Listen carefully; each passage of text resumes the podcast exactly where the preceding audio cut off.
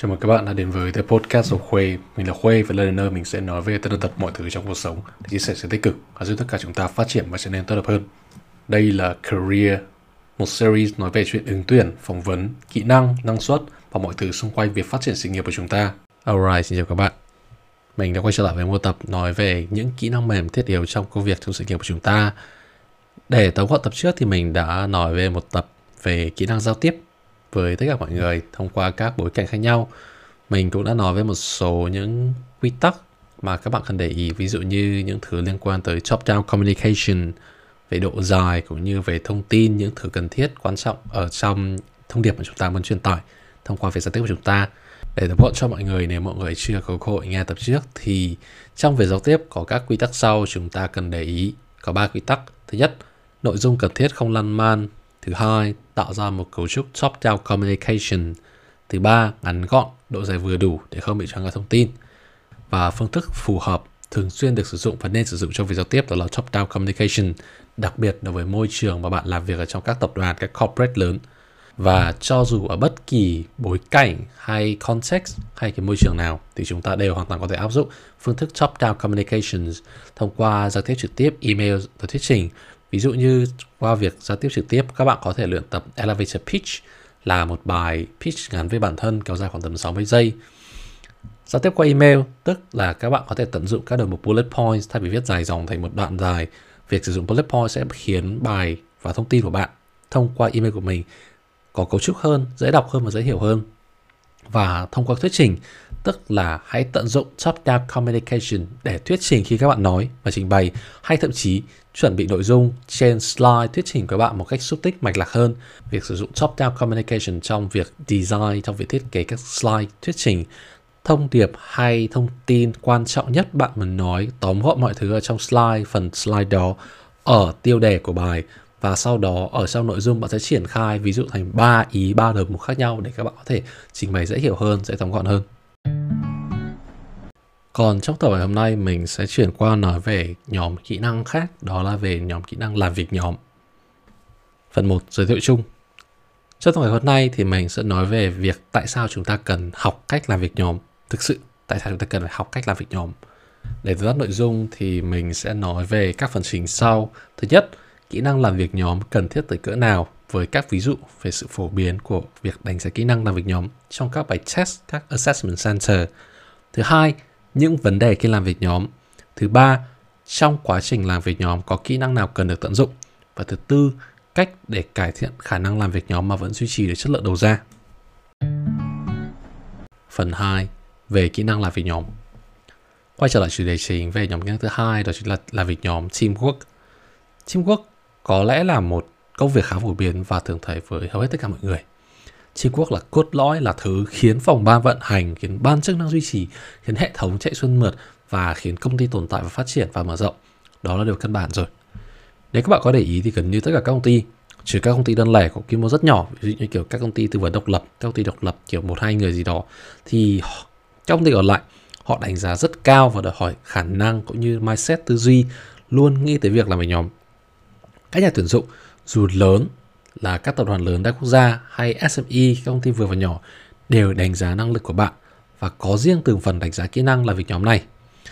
Ví dụ với công ty đa quốc gia tầm cỡ lớn như Unilever, mình đã từng tham gia apply ứng tuyển vào Unilever nên mình xin phép chia sẻ những quan điểm những gì mình đã biết và tìm hiểu. Thì nếu các bạn ứng tuyển vào chương trình ví dụ như UFLP, Unilever's Future Leader Program hoặc là CD Fresh, Customer Development Fresh thì LFP giống như một chương trình Management Trainee toàn diện, còn CD Fresh là một chương trình Sales Trainee Functions tập trung vào khối sales nhiều hơn. Thì nói chung lại thì cho trong cả hai chương trình này thì luôn có một phần đánh giá khả năng tương tác làm việc cùng những người khác cũng như liệu bạn có thể thể hiện được quan điểm của mình, ý kiến của mình hay các bạn đang gió chiều nào hay theo chiều đấy để có thể thấy được là liệu bạn có thể làm việc nhóm được hay không. Ngoài Unilever ở Việt Nam thì các bạn có thể tìm hiểu về Pepsi, PepsiCo, Suntory PepsiCo hoặc một số các khối ngân hàng có thường xuyên tổ chức các chương trình Management Trainee như giờ gần đây có VP Bank, Techcombank hoặc Maritime Bank cũng là các chương trình rất đáng để tìm hiểu. Còn với mình ở bên này bên Đức thì mình cũng có đăng ký thi rất nhiều các chương trình tuyển dụng của các công ty cả lớn cả nhỏ và họ đều có những các vòng đánh giá năng lực thông qua các bài test, các demo phỏng. Ví dụ như với ngân hàng quốc tế như là UBS là ngân hàng đầu tư lớn gần như là nhất thế giới. Mình không biết là top bao nhiêu nhưng mình chỉ biết là, là gần như là lớn, lớn nhất thế giới. Hoặc là ngân hàng Standard Chartered Bank là một khối ngân hàng có cả ngân hàng bán lẻ và ngân hàng khối doanh nghiệp cũng rất là lớn. Thì cho dù là các khối ngân hàng như thế nào họ lớn như thế nào thì họ đều có những công ty họ thuê các công ty để thực hiện các bài test các bài kiểm tra đánh giá. Thì với mình biết thì trước đây thì UBS và Standard Chartered Bank đều cùng thuê Conferry Ferry là một công ty thứ ba để xây dựng các bài test và các bài test sẽ luôn gắn liền với những giá trị cốt lõi của ngân hàng đấy. Ví dụ như với EBS thì họ sẽ luôn đề cao cái tính, ví dụ như là collaboration, hợp tác ở trong các ứng xử của EBS Our Behaviors. Các bạn có thể tìm hiểu trên website của EBS để có thể tìm hiểu thêm. Đồng thời EBS là một ngân hàng rất là lớn, nên hoàn toàn chúng ta có thể có cơ hội tìm hiểu thêm được đặc biệt với các bạn đi du học ở nước ngoài, tìm hiểu cơ hội cho tương lai là phải trong khối ngân hàng hoặc khối ngân hàng đầu tư, hoặc thậm chí các khối ngân hàng bán lẻ. Hoặc ví dụ như với một số công ty khác, có quy mô khác, ví dụ như với công ty tư vấn quản trị McKinsey hoặc Bain và BCG thì họ sẽ thường xuyên hỏi sâu vào những câu chuyện các quá trình làm việc của bạn thông qua các traits, các đặc điểm của một management consultant, một tư vấn quản trị. Trong đó thì theo mình biết thì vì hầu hết là các công ty họ sẽ hỏi đến bốn thứ. Thứ nhất là personal impact, tìm ảnh hưởng cá nhân. Thứ hai là entrepreneur drive, là tính uh, sáng tạo độc lập hoặc là tính kiểu tự chủ thứ ba sẽ là problem solving, kỹ năng xử lý vấn đề. Và thứ tư là teamwork and collaboration hoặc một số thì sẽ gọi là leadership and teamwork, tức là kỹ năng làm việc nhóm và kỹ năng lãnh đạo. Trong tập này, ví dụ mình muốn nói về McKinsey thì họ thường họ hay hỏi về hai thứ là leadership and teamwork và personal impact để đánh giá xem bạn có thể làm việc nhóm tốt đến cỡ nào và tầm ảnh hưởng của bạn ra sao. Ví dụ như họ có thể hỏi bạn một câu là bạn có thể nói về một lần bạn làm việc với một người rất là khó xử lý cùng, làm việc cùng. Tell me about the time when you had to handle a very difficult person in the team. Thì bạn hoàn toàn bạn phải nói về, thứ nhất là leadership teamwork của bạn và personal impact của bạn. Làm thế nào bạn làm việc được với họ và bạn có thể thuyết phục được họ thay đổi cái ý kiến của họ như là khiến họ thay đổi để làm việc được cùng với mình. Đó là một câu hỏi rất, tưởng chừng rất đơn giản thôi, nhưng khi mà mình tham gia phỏng vấn, người ta đào rất sâu vào câu chuyện đấy tại sao mình gặp vấn đề như thế? Mình là ai trong trường hợp đấy? Rồi, tại sao mình phải làm việc với người ta? Mình làm việc thế nào với người ta? Tại sao mình lựa chọn như thế? Rất nhiều câu hỏi người ta hỏi đào sâu những cái đấy. Thế nên, cho dù bạn phỏng vấn với công ty nào thì họ sẽ luôn hỏi bạn những câu hỏi như thế về kỹ năng làm việc nhóm về leadership và thậm chí là personal impact của bạn. Đó là với các công ty lớn, còn các công ty nhỏ hơn. Khi bạn phỏng vấn thì HR officer, các bạn làm phòng nhân sự hoặc các quản lý thì sẽ hỏi thẳng việc về các ví dụ bạn làm việc nhóm như thế nào, xử lý xung đột nội bộ ra sao, làm việc với chế như thế nào, vân vân. Nhưng đó rất là nhiều ví dụ, rất nhiều ví dụ. Nhưng để tóm gọn lại thì mình muốn tặng kết luận ba thứ về teamwork. Thứ nhất, teamwork là kỹ năng rất cần thiết trong mọi môi trường làm việc, bất kể quy mô cỡ nào. Thứ hai, teamwork là yếu tố quan trọng cho các công ty để họ xây dựng phát triển. Và thứ ba, teamwork hoàn toàn có thể được đo hoặc kiểm tra thông qua các bài test hoặc phỏng vấn nhưng chắc hẳn có không ít người nghĩ rằng teamwork thật sự là một cực hình. Và lúc đó mọi người sẽ hiểu tại sao là Batman lại muốn làm việc một mình thay vì làm việc với nhóm. Nhưng mà đùa vậy thôi. Batman thậm chí còn rất cả Justice League, nên là chúng ta không thể nào nói được gì về teamwork cả. Phần 3 những vấn đề phổ biến trong teamwork nhưng để làm việc teamwork được, thì chúng ta cần phải cải thiện những vấn đề giữa mọi người. Trong phần này mình sẽ điểm qua một số vấn đề mình thấy phổ biến và thông qua đó gợi ý một số cách cơ bản để cải thiện. Với cá nhân mình thì mình nhận ra có những vấn đề khá phổ biến trong teamwork không chỉ ở Việt Nam mà còn có ở cả bên này, ở bên Đức này. Điểm đến có các vấn đề sau, chúng ta mình sẽ điểm qua trước. Chúng ta sẽ có là khác biệt giữa văn hóa làm việc, khác biệt giữa tiêu chuẩn đặt ra giữa mỗi người và khác biệt giữa cách thức quản lý công việc. Ba vấn đề chính. Thứ nhất, văn hóa làm việc. Thứ hai, tiêu chuẩn. Và thứ ba là cách thức quản lý công việc đi vào phần thứ nhất, đi vào vấn đề thứ nhất, đó là khác biệt giữa văn hóa làm việc. Theo mình thấy đây là vấn đề khá phổ biến. Nếu các bạn có biết tới cái mô hình, cái framework Hofstadter để đo các chỉ số văn hóa khi làm việc, thì đây có thể là một các công cụ hữu ích cho mọi người khi làm việc, đặc biệt với những người các môi trường khác chúng ta. Thì trong cái mô hình, cái ờ, framework Hofstadter Hofstadter viết H O F S T E D E thì chúng ta có biết là ở Việt Nam thì chúng ta thiên về hierarchy, có thứ tự trên dưới. Chúng ta cũng có collectivism, chủ nghĩa tập thể. Chúng ta thiên về masculinity. Masculinity ở đây không có nghĩa là thiên về nam giới, mà thiên về sự thành tích, về quyết đoán, về phần thưởng.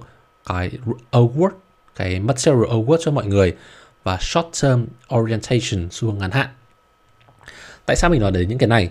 Nếu các bạn có để ý ở Việt Nam thì hầu hết các môi trường, đặc biệt là môi trường làm việc ở phía Bắc ở Việt Nam, hoặc là một phần nào đó ở phía Nam Việt Nam, tức là Hà Nội và Sài Gòn, thì hầu hết mọi người sẽ thấy là sẽ khá là câu nệ theo tầng lớp trên dưới. Ví dụ như các bạn phải thông qua các tầng lớp giữa sếp quản lý rồi cấp trên các thứ để có thể lên được cái ý tưởng của mình, cái thông tin của mình. Đồng thời mọi người sẽ đánh giá cao cái tính tập thể, tức là luôn nghĩ rằng bạn nên cố gắng, bạn muốn, họ muốn bạn phải làm việc vì tập thể và đồng thời mọi người rất thích cái sự thành tích, sự ganh đua. Thế nên KPI gánh team các thứ, nó rất là phổ biến. Và cái short term orientation để các bạn có biết thì hầu hết là mọi người sẽ tính đến các cái kết quả, các cái tactics, phương pháp ngắn hạn, thay vì nghĩ đến việc đầu tư lâu dài cho các cái công việc mà họ đang làm. Nhưng ở bên Đức thì ngược lại. Nhưng mình sẽ nói không phải là ngược lại 100% ở bên Đức thì có một số thứ khác trong môi trường um, bên Đức thì có thể là vẫn sẽ có một số gì đó liên quan đến hierarchy đặc biệt là các công ty cũ các công ty lớn ở bên Đức. Ví dụ như nếu các bạn có biết về Deutsche Bank là một trong những ngân hàng lớn nhất trên thế giới ở bên Đức thì cũng rất là phổ biến thì họ rất là hierarchical. Hoặc là Deutsche Börse Deutsche Börse là một công ty về tài chính đầu tư cũng như là giao dịch sàn chứng khoán cũng khá là hierarchical có tư trên dưới. Nhưng ở bên này văn hóa nó sẽ khác một chút. Thứ nhất là họ sẽ thiên nhiều về ưu tiên cá nhân là individualism họ rất muốn cái sự cá nhân, sự cái tôi ở đây để có thể thể hiện con ờ, bản thân mình trong đây. Đồng thời, họ luôn nghĩ tới những xu hướng dài hạn, long term orientation. Thế nên, cho dù họ đang plan, họ đang nghĩ ra cái gì, thì họ đều cố gắng là nghĩ việc đấy cho lâu dài, chứ không để ngắn hạn. Lâu dài đây đối với họ có thể là khoảng vài năm tới sẵn luôn hoặc kiểu vài tháng sẵn luôn. Thay vì là ngắn hạn là mình sẽ nghĩ tới khoảng vài ngày tiếp theo hoặc là từ giờ đến tuần sau và từ giờ đến hết tháng nó sẽ khác nhau ở khoảng đấy. Và chính vì những sự khác biệt này trong văn hóa làm việc nên cách làm việc vì thế mà cũng khác nhau. Không chỉ là giữa Việt Nam và Đức mà thậm chí các bạn có thể nhận ra sự khác biệt trong văn hóa làm việc giữa Hà Nội và Sài Gòn. Các bạn có thể nhận ra là Hà Nội thì sẽ khá là kiểu uh, structure có cấu trúc máy móc trên dưới. Còn Sài Gòn thì khá là thoải mái cởi mở. Sài Gòn thì đặt cao về cái kết quả đầu ra công việc hơn. Còn ở Hà Nội thì mọi người hầu hết là quan trọng cái câu nệ, cái cái quy trình làm việc hơn. Vấn đề thứ hai, đó là khác biệt giữa tiêu chuẩn đặt ra giữa mọi người. Với điều này thì mình thấy là điều này hơi một chút chủ quan đối với mình. Thì theo quan điểm và tránh của mình thì ở Việt Nam mình hầu hết là không được chỉ rõ một cái tiêu chuẩn hay mình hay gọi là acceptance criteria, tiêu chí chấp nhận trong cái sản phẩm cho cái đầu ra của mình. Hầu hết mọi người chỉ nói rằng là hãy đem về x khách, hãy đem về bao nhiêu khách nào đó, hãy đem về khoảng vài triệu, vài trăm triệu doanh thu gì đó, hoặc chỉ ra mỗi đầu công việc và không nói rõ là yêu cầu là gì hay cái tiêu chí nào để đánh giá là bạn có làm được việc hay không. Còn khi mình ra làm việc ở môi trường nước ngoài thì trải nghiệm của mình có thêm có thông qua việc là mình làm việc với những người khác quốc tịch ví dụ như người Đức hoặc người Mỹ hoặc là quản lý của mình là người Đức hoặc người Mỹ thì mọi thứ cũng sẽ khác nhau. Ví dụ như người Đức thì khá đòi hỏi mọi thứ phải đạt được 100% trong cái đầu một công việc. Nếu các bạn có biết tới cái mô hình là Objective Key Result OKR thì với người Đức là họ luôn đòi hỏi phải cố gắng đạt được 100% còn với người Mỹ thì họ chỉ cần khoảng tầm 70% được rồi. Nếu các bạn muốn tìm hiểu thêm về OKR, Objective and Key Result, các bạn có thể tìm hiểu thông qua uh, website của startup là Purdue, P-E-R-D-O-O, hoặc các bạn có thể tìm cuốn Measure What Matters của John Dewar viết về cách ông ứng dụng OKR ở Google như thế nào thông sau thời gian ông làm việc Intel. Hoặc các bạn có thể tìm hiểu về cha đẻ của OKR Andy Grove A N D Y G R O V E để bạn tìm hiểu thêm về OKR thực sự là cái gì và tại sao mọi người lại go crazy mọi người thực sự thích mọi người cảm thấy rất cần thiết với OKR này. Và vấn đề thứ ba đó là khác biệt giữa cách thức quản lý công việc. Để tiếp tục với điểm trên đó về OKR thì mình rất muốn nói nhanh về điểm này đó là cách thức làm việc với mọi người khác. Có thể nói là có những người sẽ có những cái lộ trình những task những cái đầu mục công việc rất chi tiết hoặc có người chỉ có vài task mơ hồ không rõ ràng. Ví dụ như ở Việt Nam thì theo quan điểm cá nhân của mình thì có thể là do mọi người không được uh, training rõ ràng hoặc là không có kinh nghiệm nhiều. Thế nên khi họ được promote, được thăng chức quá nhanh hoặc khi họ có ít kinh nghiệm quản lý, thì cái cách họ quản lý công việc cấp dưới họ sẽ khá là mở. Họ sẽ khá là, kiểu, không rõ ràng bởi vì họ không rõ là mình nên làm như thế nào. Cái từ này bên tiếng Anh, tiếng Pháp người ta hay nói là laissez faire là quản lý một cách khá tự do. Tuy nhiên nó cũng có những mặt hại, đó là các bạn sẽ không thực sự quản lý được 100% bạn không hiểu được mọi người đang làm gì. Và mọi người có thể là bất mãn về công việc của bạn bởi vì là bạn nghĩ rằng bạn không giỏi gì cả mà vẫn được làm quản lý. Nhưng với những người có kinh nghiệm quản lý lâu năm thì họ khi quản lý công việc, họ thường xuyên đảm bảo rằng cấp dưới của họ hoặc những người đồng nghiệp của họ hiểu yêu cầu, hiểu thông tin cũng như cách thức cập nhật tiến độ báo cáo với cấp trên thông qua các phần mềm, các ứng dụng của họ. Ví dụ bên này mình sử dụng thấy rất là phổ biến, đó là Asana phần mềm rất phổ biến với mọi người thông qua project management hoặc Jira, I'm Jira or Jira và Purdue là một ứng dụng khá nổi gần đây về OKR Objective Key Results. Nhưng chung quy lại, để thực sự đảm bảo rằng bạn có thể hạn chế tối đa những vấn đề khi làm việc nhóm hoặc làm việc trong các môi trường khác nhau thì các bạn cần nắm rõ các điều sau. Thứ nhất, đồng nghiệp đến từ môi trường văn hóa làm việc như thế nào. Thứ hai, tiêu chuẩn giữa mọi người là gì có một khung tiêu chuẩn không hay cần được công nhận một khung tiêu chuẩn nào đó giữa mọi người. Thứ ba, cách thức mọi người quản lý đầu công việc của phòng ban nhóm là gì. Chỉ cần ba vấn đề này được xử lý là các bạn có thể làm việc nhóm thực sự rất chân chu và rất là hoàn hảo với nhau. Phần 4. Những kỹ năng thiết yếu trong làm việc nhóm. Và để thực sự hiệu quả khi làm việc nhóm thì chúng ta cần phải tập trung vào những yếu tố quan trọng nhất bắt đầu với chính bản thân chúng ta nếu các bạn để ý thì trong khi làm việc nhóm, chúng ta tương tác với những người khác rất nhiều.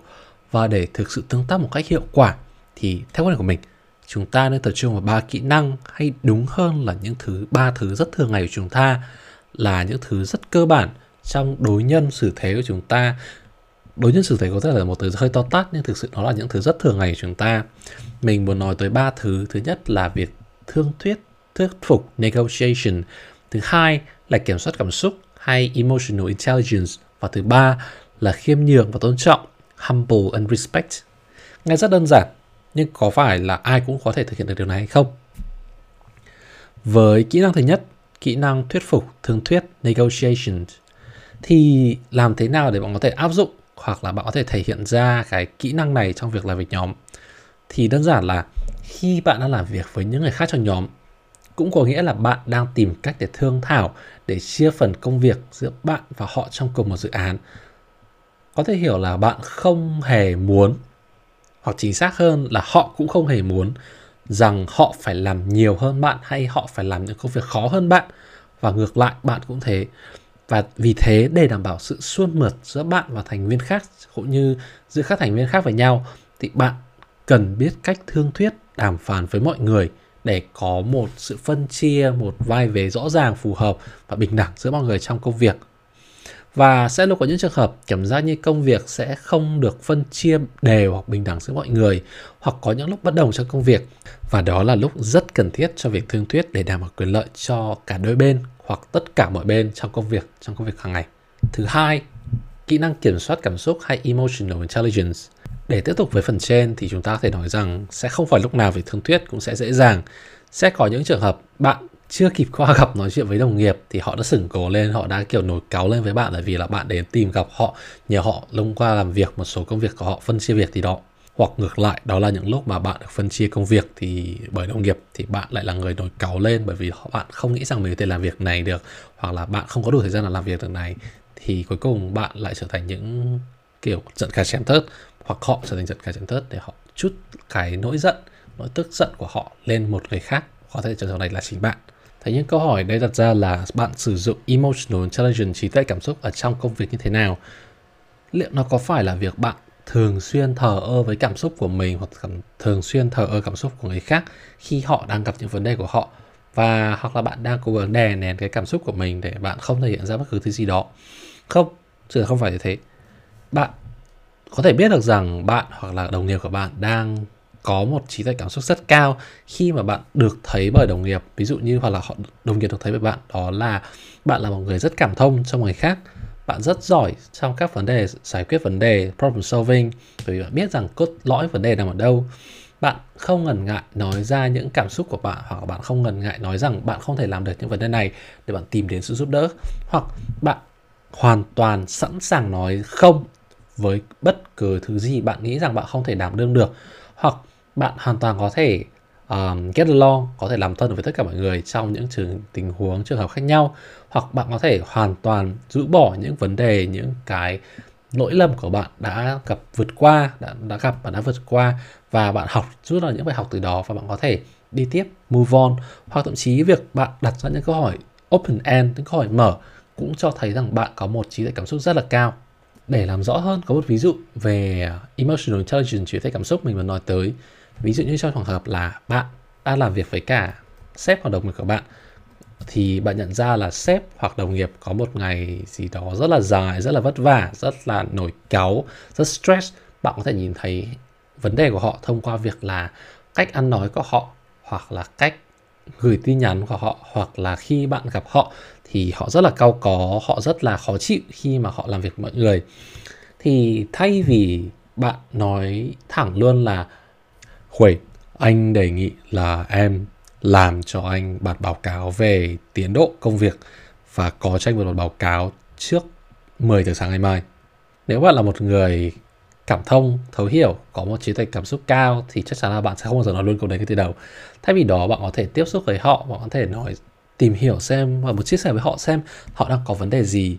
Bạn có thể rằng uh, Khuê, anh vừa thấy em vừa nói chuyện với cái sếp ở trong phòng xong có vẻ là sếp hơi lớn tiếng với em có vấn đề gì với các bàn thảo của em không có cần anh giúp gì không ờ, anh chắc là sắp xong việc rồi có thể anh sẽ có thể xem qua là một chút cho em nếu mà em cần thì em cứ thoải mái nhờ anh uhm, anh nghĩ là hai người làm thì sẽ tốt hơn là một người. Ừ. Và chỉ cần đơn giản như thế thôi. Bạn cố gắng bạn lắng nghe cái tâm sự của họ hoặc là bạn đang cố gắng tìm hiểu xem họ đang gặp vấn đề gì thì bạn đã thể hiện được rằng bạn là một người có trí tuệ cảm xúc rất là cao và thực sự bạn quan tâm đến mọi người. Tuy nhiên thì không phải lúc nào bạn có thể làm thế được bởi vì bạn cần phải đảm bảo rằng bạn phải xong việc của mình trước đã rồi bạn có thể làm được thế này. Và kỹ năng thứ ba đó là khiêm nhường và tôn trọng humble and respect mình nghĩ rằng mình không cần phải nói quá nhiều về sự khiêm nhường cũng như sự tôn trọng trong bất cứ trường hợp, môi trường công việc nào. Nhưng đây là một thứ mình nghĩ rằng mọi người không thực sự nắm rõ hoặc không thực sự thể hiện hết ra trong công việc, trong môi trường làm việc. Bạn khiêm nhường ở đây có nghĩa là bạn không cố gắng overtake, bạn không cố gắng chiếm lấy cái credit, cái thành quả của một người vài người nào trong công việc bạn tôn trọng ở đây có nghĩa là bạn không nói xấu không ngồi lê đôi mách những vấn đề của đồng nghiệp của bạn mà họ đã gặp phải. Hay bạn không hỏng hớt thực sự những trường hợp này xảy ra rất là nhiều hỏng hớt những vấn đề của người khác và vô tình kể lại uh, dèm pha lại với những người khác và trở thành những tiếng xấu cho đồng nghiệp của bạn. Đơn giản như vậy thôi khiêm nhường và tôn trọng. Be humble and be respectful. Bạn hãy khiêm nhường với tất cả mọi người với tất cả đồng nghiệp trong công việc của bạn và hãy tôn trọng tất cả mọi người trong môi trường làm việc của bạn và thậm chí là bản thân bạn phần 5 ứng dụng và các bối cảnh làm việc nhóm Ok, chúng ta đã nghe rất rất nhiều thứ về ví dụ liên quan đến công việc làm việc nhóm. Chúng ta có thể nghe về uh, vấn đề trong làm việc nhóm rồi, chúng ta nghe những kỹ năng chúng ta có làm trong làm việc nhóm rồi. Nhưng thực tế thì khi chúng ta làm việc nhóm thực sự thì có những cái bối cảnh như thế nào chúng ta có thể áp dụng hay chúng ta có thể nghĩ tới để có thể làm tốt hơn kỹ năng làm việc nhóm của chúng ta hay không. Thì trong trường hợp này mình sẽ nói tới ba cái bối cảnh. Thứ nhất là với đồng nghiệp của chúng ta khi chúng ta làm việc với đồng nghiệp. Thứ hai là khi chúng ta làm việc của mình và chúng ta quản lý công việc cá nhân của mình. Và thứ ba là với những công việc, những đặc vụ chúng ta được giao. Mình sẽ cố gắng tóm gọn là phần này bởi vì mình nghĩ rằng các bạn đã thấu hiểu khá rõ các phần trên rồi, nên mình sẽ không cần đi quá sâu vào phần này ok, với bối cảnh đầu tiên là với đồng nghiệp, thì mình có ba gợi ý chúng ta có thể làm để có thể tăng chất lượng làm việc nhóm ở đây. Thứ nhất, đó là tăng tần suất tương tác. Thứ hai là xây dựng một quan hệ công việc với tư cách là đồng nghiệp và ngoài công việc là với tư cách là bạn bè. Và thứ ba là no fighting over credit, tức là chúng ta không tranh giành cái sự vinh danh của lẫn nhau, bởi vì chúng ta đều biết rằng tất cả mọi người đều bình đẳng đi vào từng thứ một thì tăng tần suất tương tác ở đây. Tương tác có thể là nói chuyện có thể là email có thể là nhắn tin. Tại sao lại tăng tần suất tương tác? Trong bối cảnh mà chúng ta thường xuyên làm việc remote như thế này thì tương tác cũng như communication giao tiếp là yếu tố then chốt trong công việc.